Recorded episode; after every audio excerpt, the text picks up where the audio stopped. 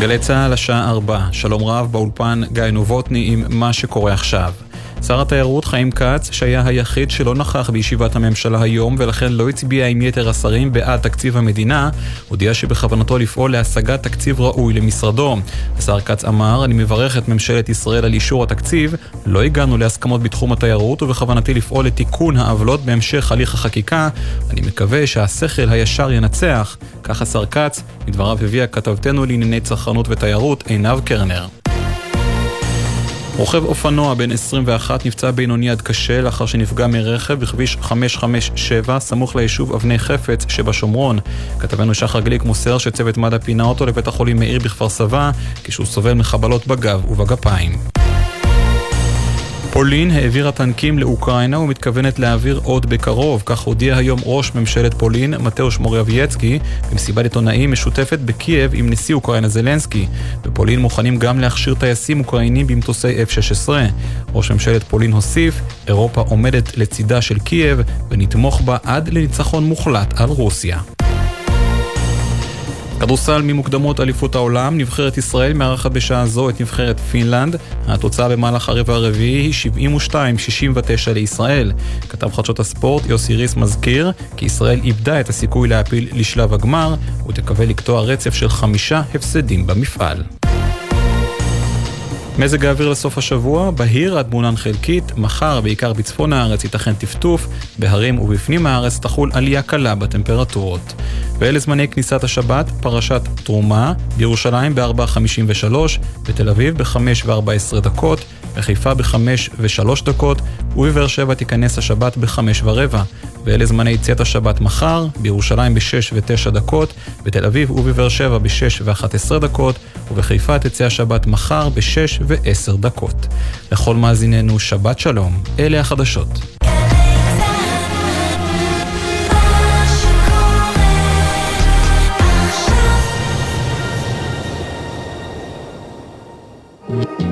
עכשיו בגלי צה"ל, שמעון פרנס.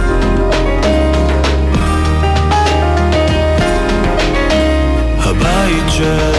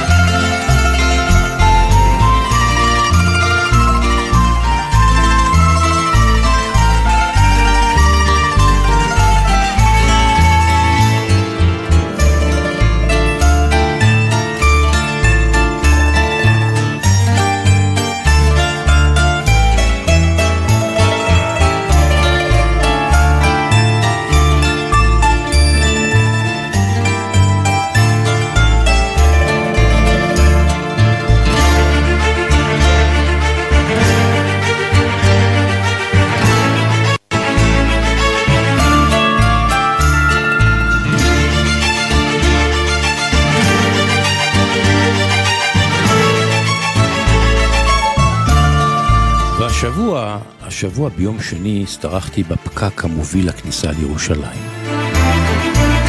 יום שני, יום ההפגנה, שיירה ארוכה של מפגינים שהגיעו במכוניותיהם, ודגלים וסיסמאות לרוב צצו כמעט מכל החלונות אה, הרחבים שלהם, מלפניי ומאחוריי, מצדדיי.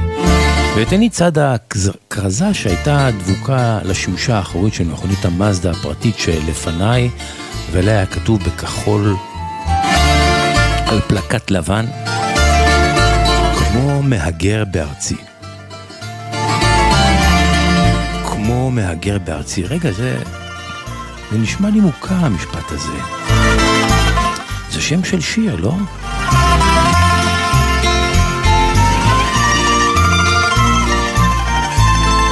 ולפתע שלפתי מראשי את השיר המתאים. בוודאי, זה שיר טורקי. טורקי במקור שתורגם גם ליוונית, אפילו תורגם פעם לעברית, רק שהגריסה העברית שלנו פחות מוכרת. את השיר הזה הלחין המוסיקאי והזמר הטורקי זולפולי ונלי, והוא שר אותו גם בגרסה היוונית יחד עם אריה פרנדורי.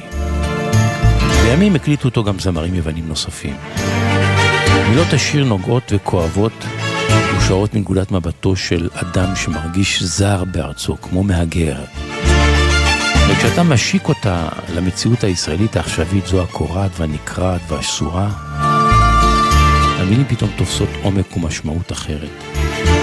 אתם יודעים, כשהדברים מדברים על מקום אחר, רחוק, חברה אחרת, ארץ אחרת, זה עדיין, עדיין רחוק. אבל כשפתאום הן נוגעות לכאן ועכשיו, הן כואבות ומכאיבות. וכך אומרות מילות השיר. כמו מהגר בארצך שלך, יום ולילה אתה מתיר וחובש את פצעך, והכל מסביבך כה זר, הכל עשוי אבן, והיום אינו מפציע, והשחר מבושש להגיע. חייך מדממים סחוטים, והכל סביב טרור, כאב וזעקה, והכל שומעים את צעקתך, ורק, רק אחיך שותקים. ואין, אין פצע עמוק מזה. תיל ועוד תיל וחומות ושברי זכוכית, והשמש פוצעת את הזריחה המדממת, ואתה בוכה ומתייפח. או ארץ זרה אתה זועק. והתקווה, התקווה היא שחורה, ציפור במעופה שאינה ניצודה.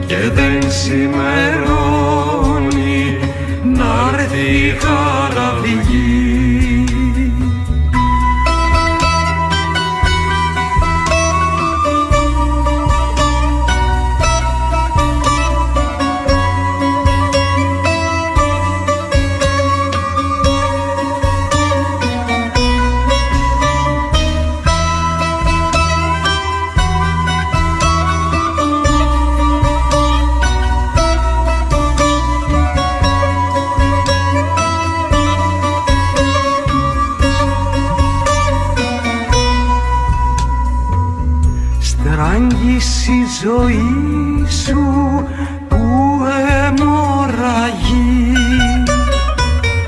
κάθε ώρα τρόμος, πόνος και κραυγή. Και σ' ακούν ξένοι κι ο αδελφός ο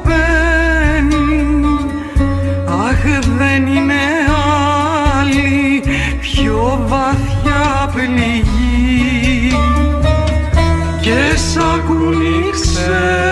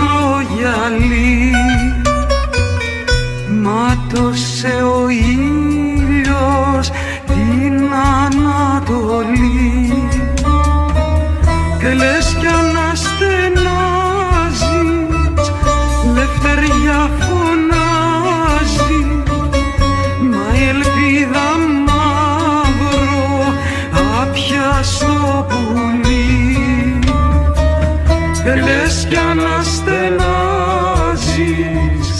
λευτεριά φωνάζεις μα η ελπίδα μαύρο άπια στο πουλί זולפולי ונלי ומריה פרנדורי, כמו מהגר.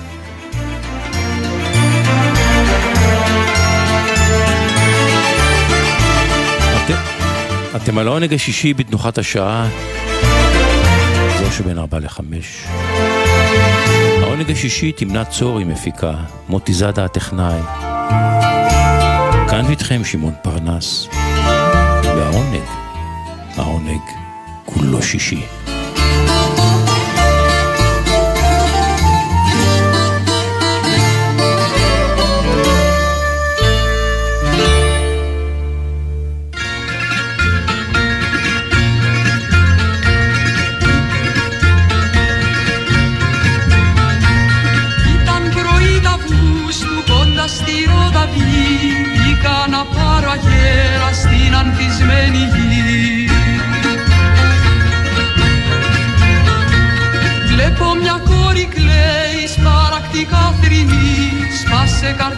שנות ה-60 היו שנים סוערות מאוד פוליטית אה, ביוון שהתנודדה, חזרה להתנודד אז בימין, בין ימין לשמאל.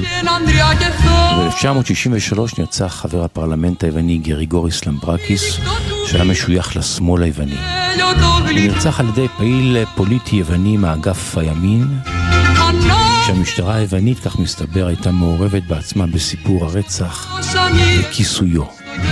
הרצח הזה למעשה היה המבשר של עליית משטר הקולונלים ביוון ב-1967, אחד המשטרים האפלים שידעה אירופה בשנות ה-60.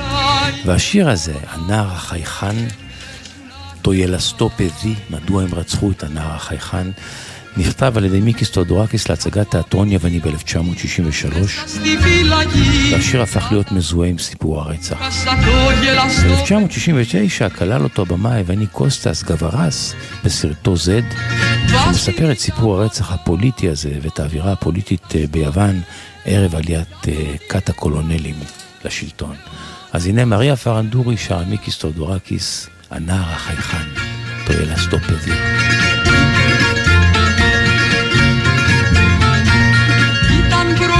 Πρωί τα Αυγούστου κοντά στη Ροδαβή Βγήκα να πάρω αγέρα στην ανθισμένη γη.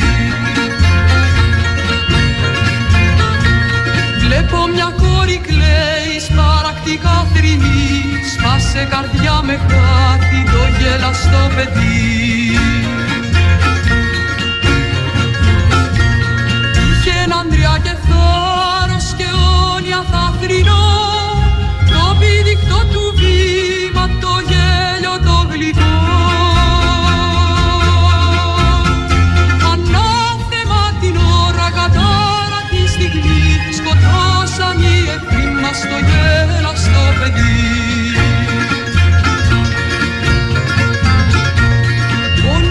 σκοτωμένος του αρχηγού το πλάι και μόνον από πόλη Εγγλέζου να είχε πάει. Κι από απεργία πείνας μέσα στη φυλακή θα ήταν τιμή μου που χάσα το γελαστό παιδί. Βασιλικιά μ' αγάπη,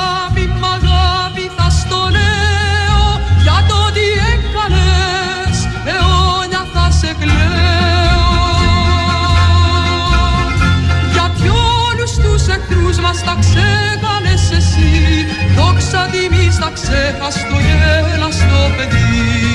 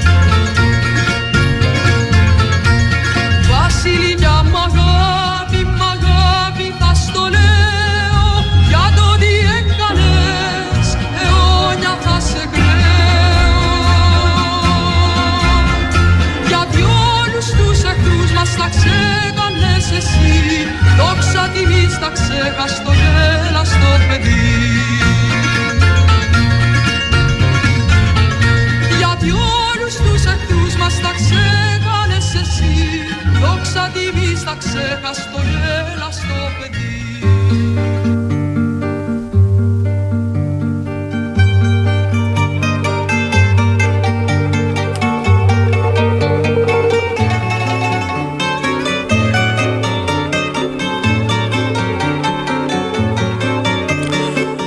מיומנו של מדריך טיולים עם חיים קוזניץ.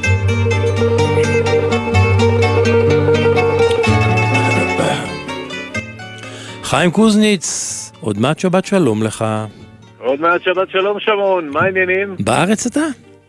אני בארץ, כן, אתה יודע, לשם שינוי, מותר. מניין חזרת לאחרונה? חזרתי מהקרנבלים בצפון איטליה ביום ראשון בלילה, שבוע ימים, הייתי שם עם קבוצה, היה, היה פשוט כיף, מז, כיף לא נורמלי, מזג אוויר פנטסטי. אז תגיד לי, איזה, איזה, פס, איזה פסטיבל היה הכי הכי אה, תשמע, אטרקטיבי בעיניך? בעיניי, תראה, הכי מפורסם זה ונציה, אבל הכי נחשב זה ורונה, עם בובות ענק, ורקדנים, ותזמורות, ומוזיקה. ואחרי זה קרנבל התפוזים בעבריה, שזורקים אל הלל תפוזים, שהיה למות מצחוק. וכמובן, המסכות בוונציה, שאנשים, זה לא מסכות, זה אנשים עובדים חודשים, מכינים להם תחפושות מיוחדות, ואותם הם ככה נוהגים ללבוש במהלך הפסטיבל הזה, שנמשך שלושה שבועות בוונציה, והכיף שלהם שאנשים באים לצלם אותם. ואגב, שמעון, זה לא רק איטלקים ונציאנים, מכל העולם. אני דיברתי עם צרפתים, עם ספרדים, עם פורטוגלים, מבעד למסכות. כן. שאלתי מאיפה אתם? אמרו לי, אנחנו מפה, אנחנו משם. כיף לא נורמלי. יפה, והסיפור שלך היום מניין? תקשיב, עמדתי, זה היה יום שישי, שמעון, בדיוק לפני שבוע, נשבע לך בערך בשעה הזאת, לא, קצת יותר מוקדם, עמדתי ואני מסתכל, ב... אני עם הקבוצה על הקרנבל הנפלא והעליז והשמח, ועמדה לידי בחורה ישראלית, אה, אמרה לי, שלום, אתה חיים קוזניץ? אמרת לה, כן. לא מהקבוצה שלך. לא, לא מהקבוצה, אומרת, שלום, שמעתי עליך, קוראים לי מיכל בן ארי. אמרת לה, מה? היא אומרת, תשמע, אני מקשיבה לך ברדיו, לך ולפרנס, ומזמן אמרתי לי, בהזדמנות לפגוש אותך, כי יש לי סיפור בשבילך. נשבע לך, שמעון, אני בקרנבל בוורונה, היא עומדת לידי. מה נגיד? אמרת לה, יאללה. זה הזמן, יאללה. אז היא, מיכל בן ארי ואימא שלה לפני כמה שנים נסעו לטיול בטוסקנה. והמליצו להם עוד מהארץ להג- להגיע לאיזה יקב שם, אתה יודע, באזור קיאנט, אחד היקבים הטובים, לבוא ולטעום שם יין ולקנות יין.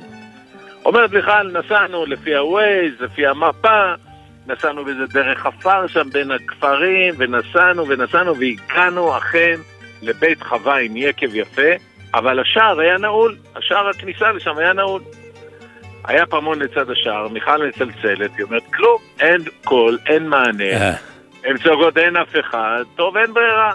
פתאום נעמד מאחריהם טנדר גדול מאוד עם שני איטלקים. יענו בעלי, בעלי המקום. כן. אז מיכל אומרת, ניגשה אליי, אמרה שלום, אה, באנו להתארח ביקב, אז אחד האיטלקים, אמרה, הוא דיבר קצת ככה, אנגלית רצוצה, אבל היה בסדר. הוא אמר לה, תשמעי, אנחנו מצטערים, אבל זה סגור למבקרים עכשיו. אמר לו, באנו במיוחד, באנו כדי לראות, ואני מצטער, סגור למבקרים, באנו עכשיו רק כדי להעמיס סחורה ולצאת, כי מחכים לנו הספקים, אני מצטער, תבואו ביום אחר. בינתיים החבר שלו מהטנדר ירד, היה כזה שטיחון ליד השער, מיכל אומרת, הוא הרים את השטיחון הזה, משת... אתה יודע, שטיחון כזה שמנקים מגפיים. כן. הרים את זה, הוציא מפתח, פתח את השער, הטנדר נכנס ו... והוא סגר את השער. והאיטלקים הלכו שם והתחילו להעמיס שם ארגזים של יין אל תוך הטנדר. אימא של מיכל אומרת לה, תגידי להם אולי שאנחנו אה, רוצים לקנות, אולי אם אנחנו רוצים לקנות, תיתנו לנו. אז מיכל ככה צועקת להם, תנו לנו להיכנס, אנחנו רוצים לקנות בקבוקי יין. האיטלקים זה כמו איטלקים, ההוא שמע שרוצים לקנות, יאללה. הוא ניגש אליהם, אומר, תשמעו, אני, אני מעוניין למכור לכם, אין לי זמן, אתם יודעים, כנסו לחנות כאן של היקב, תבחרו לכם איזה בקבוקי יין שאתם רוצים, תבואו אני אגיד לכם כמה, כי אין לנו זמן, אני מצטער. נכנסו פנימה, בחרו ארבעה בקבוקי יין שנראו להם, יצאו החוצה, היא מראה את זה לאיטלקי שם, לבעל המקום, הוא אומר לה, תשמעי, 200 יורו. אתה יודע, 200 יורו זה הרבה, שמעון, אז כן. בכלל אמרה לי, אתה יודע, אתה, כן. בטח, אה, בטח זה כנראה עיינות מאוד טובים, כי אמרו לנו שהיקב הזה נהדר, הוציאו, שילמו 200 יורו, בינתיים האיטלקים סיימו להעמיס את הארגזים. של היין על, ה... על הטנדר, מיכל ואימא שלה יצאו, והם כבר יצאו, והתחילו לנעול את השער, ואז אימא של מיכל שאלה אם היא יכולה רגע, סליחה, אם היא יכולה לגשת לשירותים, היא הייתה צריכה לשירותים. ואיטלקי אמר לה, תשמעי, אנחנו נורא מהר, אין לי זמן, הנה המפתח פה, קחי את המפתח, כנסי לבית, הבית פתוח, כנסי לשירותים, רק אחר כך תנעלי את השער ותשימי את המפתח במקום. כמו שצריך. כן. הם נסעו, אימא של מיכל לקחה את המפתח, נכנסה לשירותים בבית, שמעון. ומיכל מחכה לה בחוץ. בדיוק כשאימא שלה יצאה מהבית והלכה לכיוון השער, נעמד מאחוריה עוד אוטו. האלה עם הטנדר כבר נסעו. כן. מיכל מי אומרת לי, נמדי, זה מרצדס כזו, עם זוג מבוגר, גבר ואישה. אימא של מיכל בדיוק יצאה מהבית, הגיעה לשער, נעלה את השער עשתה לה, אלה שמאחוריהם, הבינה שהם מבקרים, כן, גם הם מבקרים, עשה לה תנועות ידיים, סגור, היא אמרה להם באיטלקית, קיוזו, קיוזו, סגור. נראה היה שהזוג לא הבין, כי הגבר הזיז את הרכב, חסם את התנועה של האוטו שלהם, שהם לא יכלו לנסוע רוורס, והתחיל לדבר בטלפון בהתרגשות. אז מיכל פתחה את הדלת, ניגשה, אמרה, סליחה, תנו, תנו לנו לצאת, והוא מדבר בטלפון. הגבר צועק להם בפנים, נו, נו, פוליציה, פוליציה. משטרה. מה הפוליציה? הן לא מבינות כלום. הוא לא נותן להם לנסוע, הרכב סוגר את הדרך, הגבר והאישה האיטלקים המבוגרים בפנים. מיכל אומרת, חיים, דקה וחצי, משהו כזה. אנחנו מנסות, מנסות שם שייתנו לנו לצאת, אנחנו שומעים סירנה של משטרה, צופר של ניידת משטרה, ומעבר לעיכול פתאום מסתערת, מגיע בדהרה ניידת משטרה, הן לא מבינות מה המשטרה, ניידת נעמדת מאחורי המרצדס, יוצאים שני שוטרים באקדחים שלופים, שמעון, מכוונים את האקדחים למיכל ואימא שלה, צועקים עליהם באיטלקית וכובלים להם את הידיים באזיקים. או, לוקחים, נראה לי שאתה לא מאמין למה שאני מספר, שמעון. מיכל אומרת, לקחו אותם תחנה, לקחו אותם לזה, הם לא מבינות מה, הביאו אותם לתחנת המשטרה, ומסתבר שמאשימים אותם בפריצה לבית. הזוג שהיה מאחוריהם, הזוג הזה ברכב, הזוג, הגבר והאישה, הם בעלי הבית, הם בעלי היקב. הבנתי את זה כבר, כן. מסתבר שכן, שאלה עם הטנדר היו גנבים. מיכל מנסה להסביר להם, שום דבר לא עוזר, לא מוכנים לשחרר אותם, לא יואו. שום דבר, אלה מגישים תלונה. עכשיו, אבא של מיכל שופט, שופט בישראל. מיכל התקשרה לאבא, אבא התקשר לחבר שלו, שופט שהוא עורך דין בפירנצה, אמר להם, אל תחכו עד שהוא יגיע עורך הדין. כעבור כמה שעות הגיע עורך דין, בינתיים שם אותם במעצר. הם מהצהריים, שעת ערב, חלפו כבר שמונה, תשע שעות, הם עדיין במעצר. יואו. הגיע עורך הדין, הם מספרו לו את הסיפור, הוא הלך לשוטרים, הוא אומר להם, תשמעו, היו שם גנבים, גנבו את כל היין. עצרו אותם, חשבו, האשימו אותם שהם פרצו לבית. כן, הם לא ידעו, גם בעלי היקב לא ידעו שגנבו להם את ארגזי היין. כן. מיכל אומרת, נסעו בעלי, אותם בעלי יקב שעדיין היו שם מבוגרים, הם גם כן עם השוטרים, העורך הדין מאחוריהם נסע שיירה לשם, נכנסו בחזרה לחווה וראו אכן שביקב נגנבו, כל, נגנבה כל התוצרת של היקב. רק אז הם הבינו עצרו אותם בטעות, שזה סתם, ורק אז שחררו אותם. וואו. למחרת בבוקר מיכל אומרת, צלצל, צלצל לטלפון שלה, יונה זה האיטלקי, בעל, החווה האמיתי, והוא התנצל מאוד והוא ביקש להזמין אותם לארוחת ערב כפיצוי על הדבר הזה, כמובן שמיכל ואימא שלו נהנו, נהנו לזה. בינתיים מיכל מספרת לי, היא צילמה את אימא שלה כשהייתה שם, כשהם היו ב, בתוך, אה, בתוך היקב, ובין היתר גם הצליחה לצלם את הרכב, זאת אומרת, מסתבר שברקע היה הרכב של הגנבים. או, היא מסרה את הצילום הזה למשטרה. בערב, כשהגיעו הבעל והאישה והתנצלו שוב והזמינו אותם לארוחה יפה במסעדה יפה בפירנצה, הם אמרו, לה ש... הם אמרו להם שכבר תפסו את הגנבים והם מתנצלים והזמינו את ארוחת הערב, ומיכל סיפרה להם ככה שהם קנו, שיש להם אה, ארבע בקבוקי יין מהיקב 200 יורו. אז אומרים להם איך? אמרו קנינו, שלמנו 200 יורו. היא אומרת, הזוג האיטלקי נקרע מצחוק, ואמרו לה, תשמעו, אנחנו מוכרים בקבוק יין בחמישה יורו. ובעל היקב, בעל היקב עושים 200 יורו, רוצה שהיא תיקח. היא לא הסכימה בשום פנים ואופן, היא אומרת, מה פתאום? לא, אני רוצה שתיקחי, כי אני לא רוצה שמישהו ישתה יין שלי שסתם קראו אותו במחיר. מיכל לא הסכימה, אבל היא אמרה שהם חזרו לארץ אחרי חודש, הגיע מכתב בפנים עם צ'ק על 200 יורו מבעלי היקב. יואו.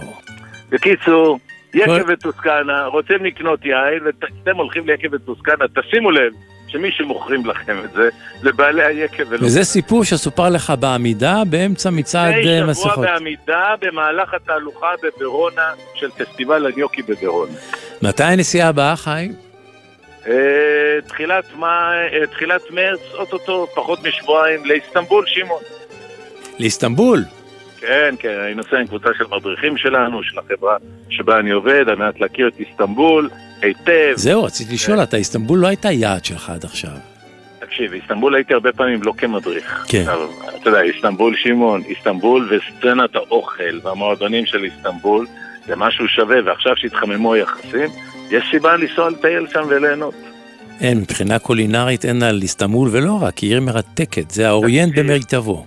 זה אוריינט, הרי זה מערב, זה מערב ומזרח, כן, זה כן, אסיה כן, אירופה. כן. וזה 15, מיש- קרוב ל-15 מיליון תושבים, וזה האוכל לטעמי שמעון הכי טוב בעולם. אין, אין כמו חותם איתך, אין כמו האוכל הטורקי. אין כמו. האוכל הטורקי, האימאם בלדי, החציל אין, הממונה, אין, אין. הדונר, הדונר קבב שזה לוקח את כולם. בסיבוב. כן, אנחנו אבל לא נדבר על איסטנבול אחר כך בהמשך נראה לי. טוב, חיים קוזניץ, תודה לך, שבת שלום, שבת שלום יקירי. כל טוב. רוצים לכתוב לחיים קוזניץ, להגיב לסיפוריו, יש לכם סיפורים משלכם לספר לו, כתבו אליו בפייסבוק. רשמו חיים קוזניץ, מדריך טיולים, חיים קוזניץ ישמח לקרוא וגם להגיב את הסיפורים הטובים גם להביא כאן בתוכנית.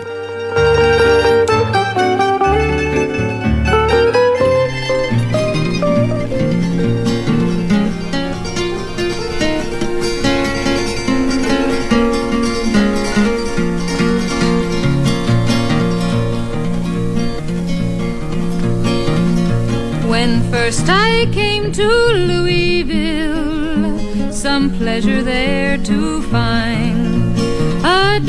There from Lexington was pleasing to my mind. Her rosy cheeks, her ruby lips, like arrows pierced my breast.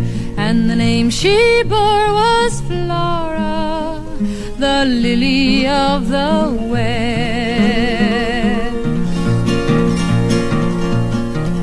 I courted lovely pleasure there to find. But she turned unto another man, which sore distressed my mind. She robbed me of my liberty, deprived me of my rest.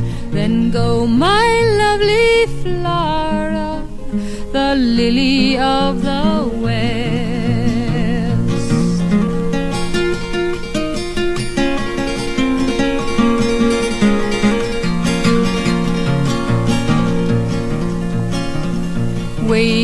down in yonder shady grove, a man of high degree, conversing with my Flora there, it seemed so strange to me, and the answer that she gave to him, it sore did me oppress.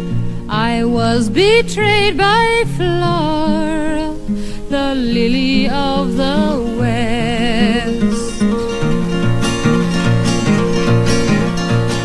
stepped up to my rival, my dagger in my hand. I seized him by the collar and I boldly bade him stand. Being mad to desperation, I pierced him in the breast. Then go my lovely Flora, the lily of the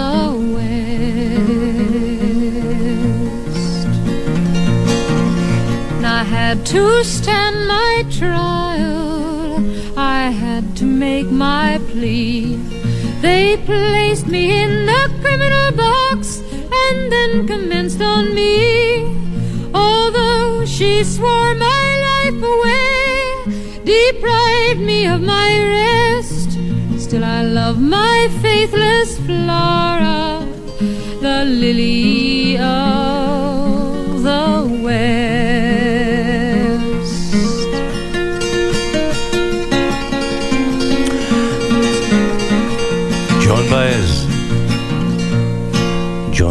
שרה את סיפורה של לילי מהמערב.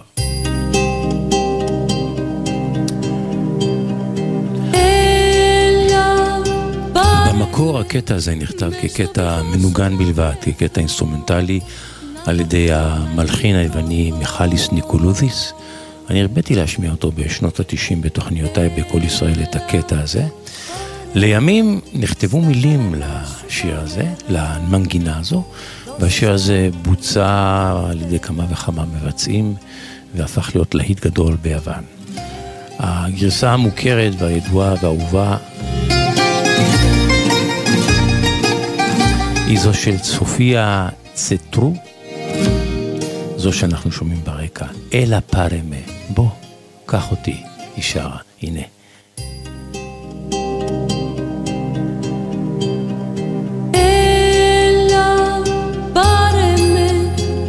Στο βυθό σου να βρεθώ να αγαπηθώ, να λύτρωθώ Έλα πάρε με στα γαλανά σου τα νερά δώσε στα όνειρα φτερά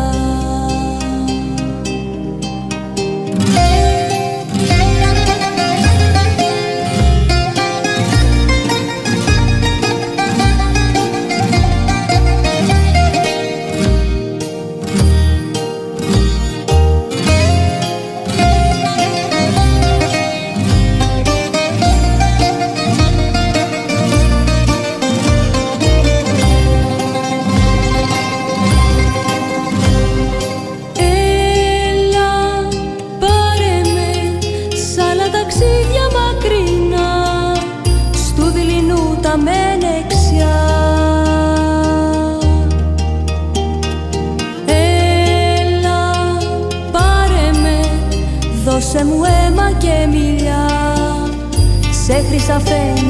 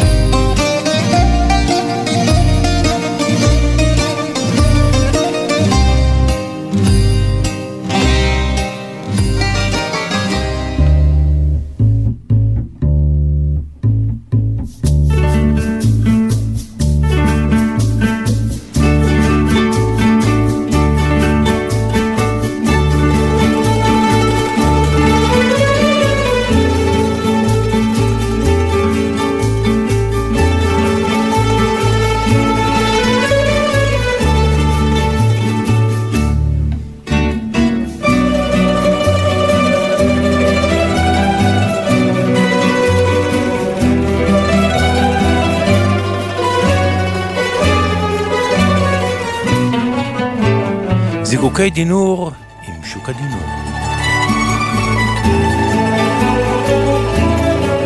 שוק הדינור, שבת שלום, כמעט שבת שלום גם לך, שמעון. הכותרת של הזיקוק שאני מעלה היום היא, האם לאחר זו מחלה? תשאל אותי. לא רוצה לערב נושאים אישיים, כן. לא שואל. אבל אתה אולי יודע שאני... לא, כי אני חי ממש- בזמן יווני, אתה יודע, זמן בדואי. כן, זה, זה בסדר, אני כבר לא מעביר ביקורת, תכף תבין למה. לא, אני, כן. כי אני, אני פעם מאוד העברתי ביקורת. אני כמנהל התנהלתי תמיד בחוסר סובלנות לאנשים שמאחרים, כי ראיתי בזה חוסר כבוד, זלזול בזמנו של האחר, מה גרם לך לשנות את דעתך? כי זקנתי. לא שיניתי דעתי, לא שיניתי דעתי, אבל זקנתי ואז מיתנתי את הביקורת, כי הבנתי שאני לא יכול לתקן את כל העולם. אבל הרבה מאוד זמן אני מחפש סיפור על איחורים, כי חשוב לי להעביר את המסר הזה. והנה, הזדמנות נפלה לידיי. לפני כשבוע, ישבנו כמה חברים לקפה. לפעמים, שמעון, כדי להתחמק מנושא פוליטיקה, מחלות ונכדים, אני, אני, אני שואל את החברים תמיד, אה, אולי תגידו מה דעתכם על נושא מסוים?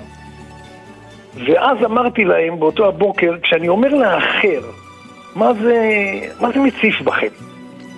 כמו שאתה שאלת אותי בהתחלה. והיה שם בחור אחד שלא הכרנו, שנלווה לאחד מהחברים, והוא חייך במבוכה וביקש לשתף חוויה משלו, על המחיר שהוא שילם על איחוריו. וכך הוא מספר לנו. אני לוקח אתכם כ-40 שנה לאחור, אני הסטודנט באוניברסיטה, מתיישב בספרייה ליד מישהי המוקפת בערימת ספרים. בשלב מסוים אני פונה, היא פונה אליי בלחש, תגיד, יקשה עליך להשגיח על הדברים שלי? אני, אני, אני כבר חוזרת. הנהנתי לה בראש, ואז היא אמרה לי, כשהיא חזרה, תודה רבה, בלחש. כי זו זו ספרייה.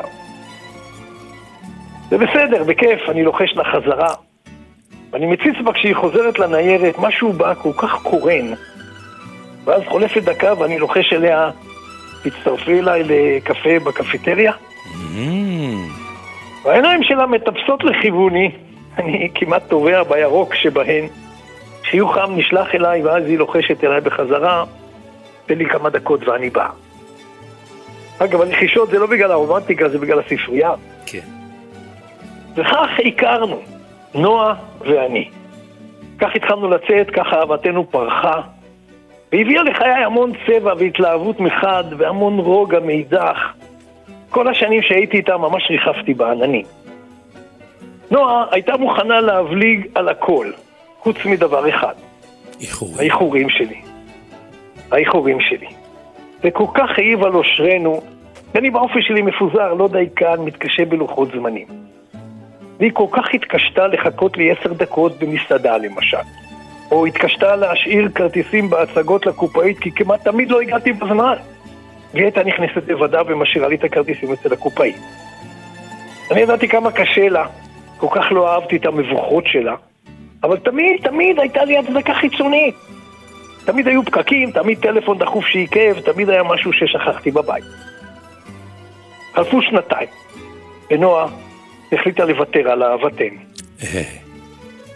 שסיפרה לי אז על מחשבות הפרידה בגלל האיחורים שנתפרשו אצלה כחוסר כבוד, לא ניסיתי אפילו לשכנע אותה, כי ידעתי שיהיו אלה הבטחות סרק שלא אוכל לקיים אותן, כמו בעבר. אני הנחתי שאיחורים זו מחלה.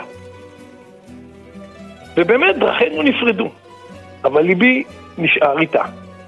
יצאתי עם נשים אחרות, אף אחת לא מצאתי את הקסם והאיזון שהיו בה. חברים סיפרו לי אחר כך שהיא נישאה, שהפכה לאשת קריירה, נולדו לה בנים. אני, כך הוא מספר, היו לי כמה מערכות זוגיות, חלקן רבות שנים, אבל אף אחת מהן לא הבשילה ולא צלחה. חלפו הרבה מאוד שנים. יום אחד זוג חברים מזמין אותי להצטרף לטיול מאורגן למזרח אסיה. אני התלבטתי, מרגיש נוח להצטרף בגפי, אבל אמרתי, יאללה, אפנק את עצמי, והחלטתי שכן. שבועיים לפני הטיול, נפגשה הקבוצה עם המדריך להיכרות. ולא תאמינו, אני הגעתי לפני הזמן. נכנסתי, התיישבתי, חברי הקבוצה שאני לא מכיר מתחילים להגיע בהדרגה, ואז, ממש לפני התחלת המפגש, נכנסת רוח סערה ומתיישבת. לבושה מדליק, עכשיו היא כבר עם משקפי ראייה אופנתיים, פסי כסף דקים, שזורים בסערה, זו נועה. באמצע שנות החמישים שלה, וואו, כמה זה הולם לה. הלב שלי מנטר בחזה. והיא עסוקה בלהתארגן, מתיישבת בכיסא בשורה לפניי, היא לא מבחינה בי. ואז כשהמדריך עושה אתנחתא קלה בדיבור, אני רוכן עליה מאחור, מניח יד על כתפה, וואו, זה אותו ריח בושם. ואני לוחש לה את המילים שלה מהספרייה מאז. תגידי, יקשה עלייך להשגיח על הדברים שלי? אני כבר חוזר. והיא, והיא לא מפנה את הראש שלה בכלל. היא רק מניחה את ידה על כף ידי המונחת על כתפה, וסוגרת את אגרופה על כף ידי בחום ובעדינות של פעם. סוף סיפור. נסענו לטיול לווייטנאם וקמבודיה. נועה הגרושה, אדריכלית ידועת שם, שני בניה בצבא ובאוניברסיטה. אני עדיין רווק. ובמהלך הטיול נרקם קשר מחודש. למוד ניסיון, הגעתי ראשון לכל סיור ולכל מועד שנקבע. באורחות הבוקר אני הקדמתי אותה ושמרתי לה מקום לידי. באוטובוס הייתי הראשון שמגיע, לא מאפשר לאיש להתיישב לידי, רק ממתין לנועה. ואל תצחקו, פתאום מצאתי את עצמי שאני מעיר לאלו שאיחרו. ואחרי כמה ימים כבר כולם התייחסו אלינו כזוג.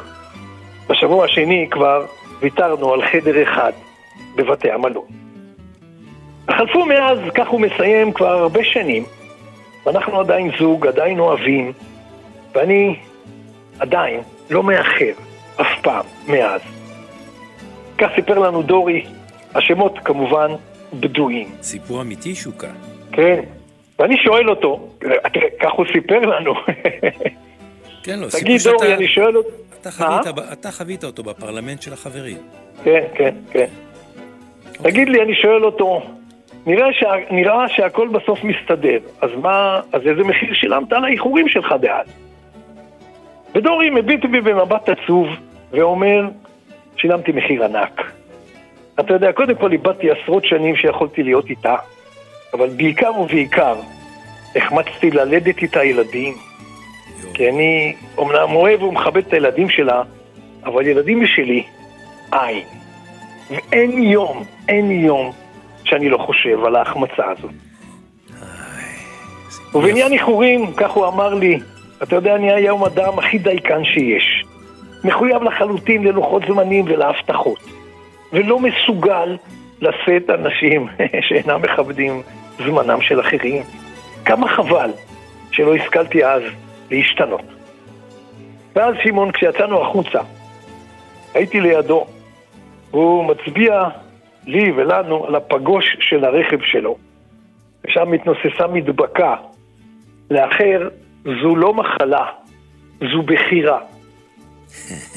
לאחר זו לא מחלה, זו בחירה.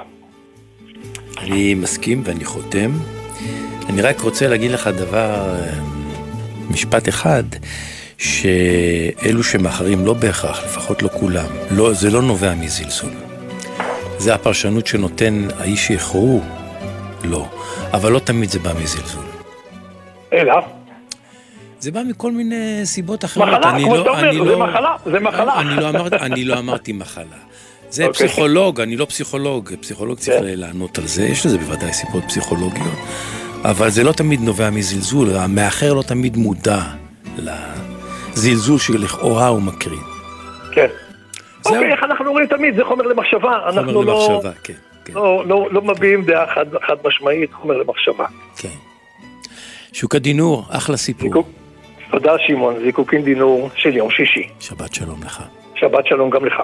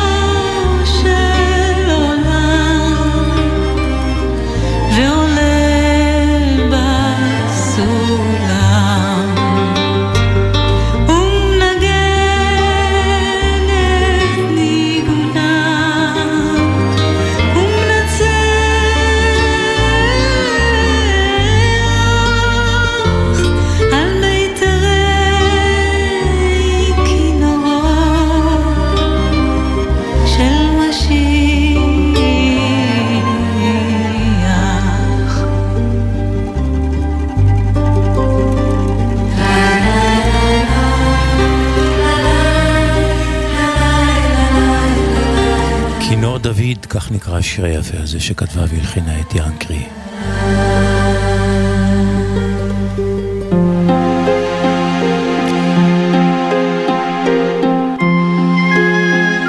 פסוקים נבחרים מהפטרת השבוע, קורא השחקן יוסי קינן.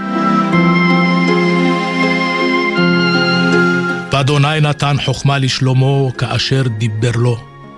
ויהי שלום בין חירם לבין שלמה. ויכרתו ברית שניהם. לבד משרי הניצבים לשלומו, אשר על המלאכה, שלושת אלפים ושלוש מאות, הרודים בעם, העושים במלאכה. ויצב המלך, ויסיעו אבנים גדולות, אבנים יקרות, לייסד הבית, אבני גזית. ויפסלו בוני שלמה, ובוני חירום והגבלים, ויכינו העצים והאבנים לבנות הבית. ויהי בשמונים שנה וארבע מאות שנה לצאת בני ישראל מארץ מצרים, בשנה הרביעית בחודש זיו, הוא החודש השני למלוך שלמה על ישראל, ויבן הבית לאדוני.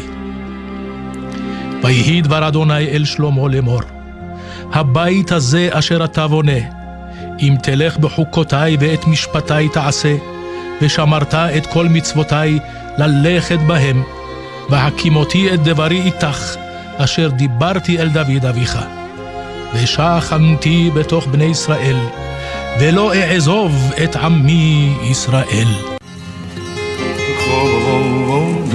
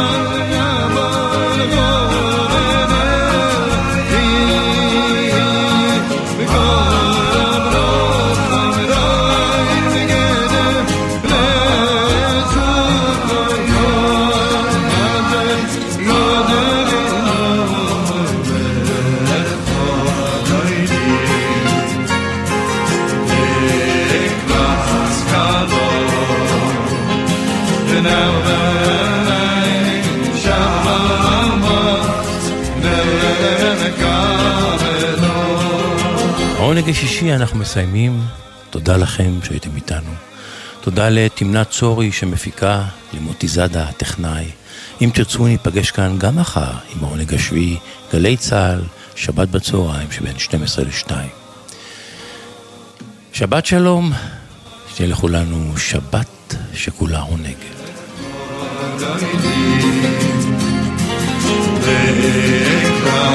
Never, Bye.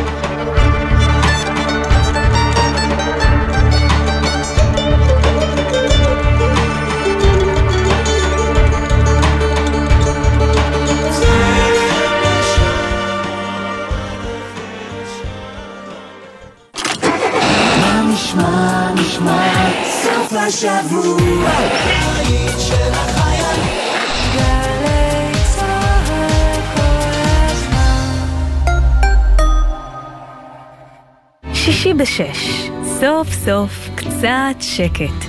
אפשר לשמוע ציוץ של ציפור, רשרוש של עיתון, נחירות של שנץ.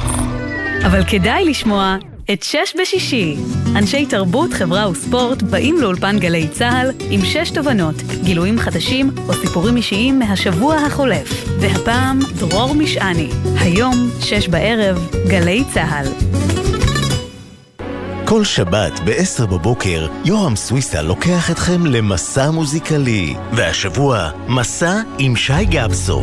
היית נשוי שנתיים. נכון. אחרי הגירושין בעצם רציתי לראות מה יש לעולם עוד להציע. בוא נגיד את זה ככה, אני ביסקשואל, אני תמיד הייתי ככה. אם אתה שואל אותי, אני חושב שכולם ככה. מסע עם יורם סוויסה, מחר 10 בבוקר, ובכל זמן שתרצו, באתר וביישומון גלי צה"ל. מיד אחרי החדשות, ציפי גון גרוס, עם ספרים רבותיי ספרים.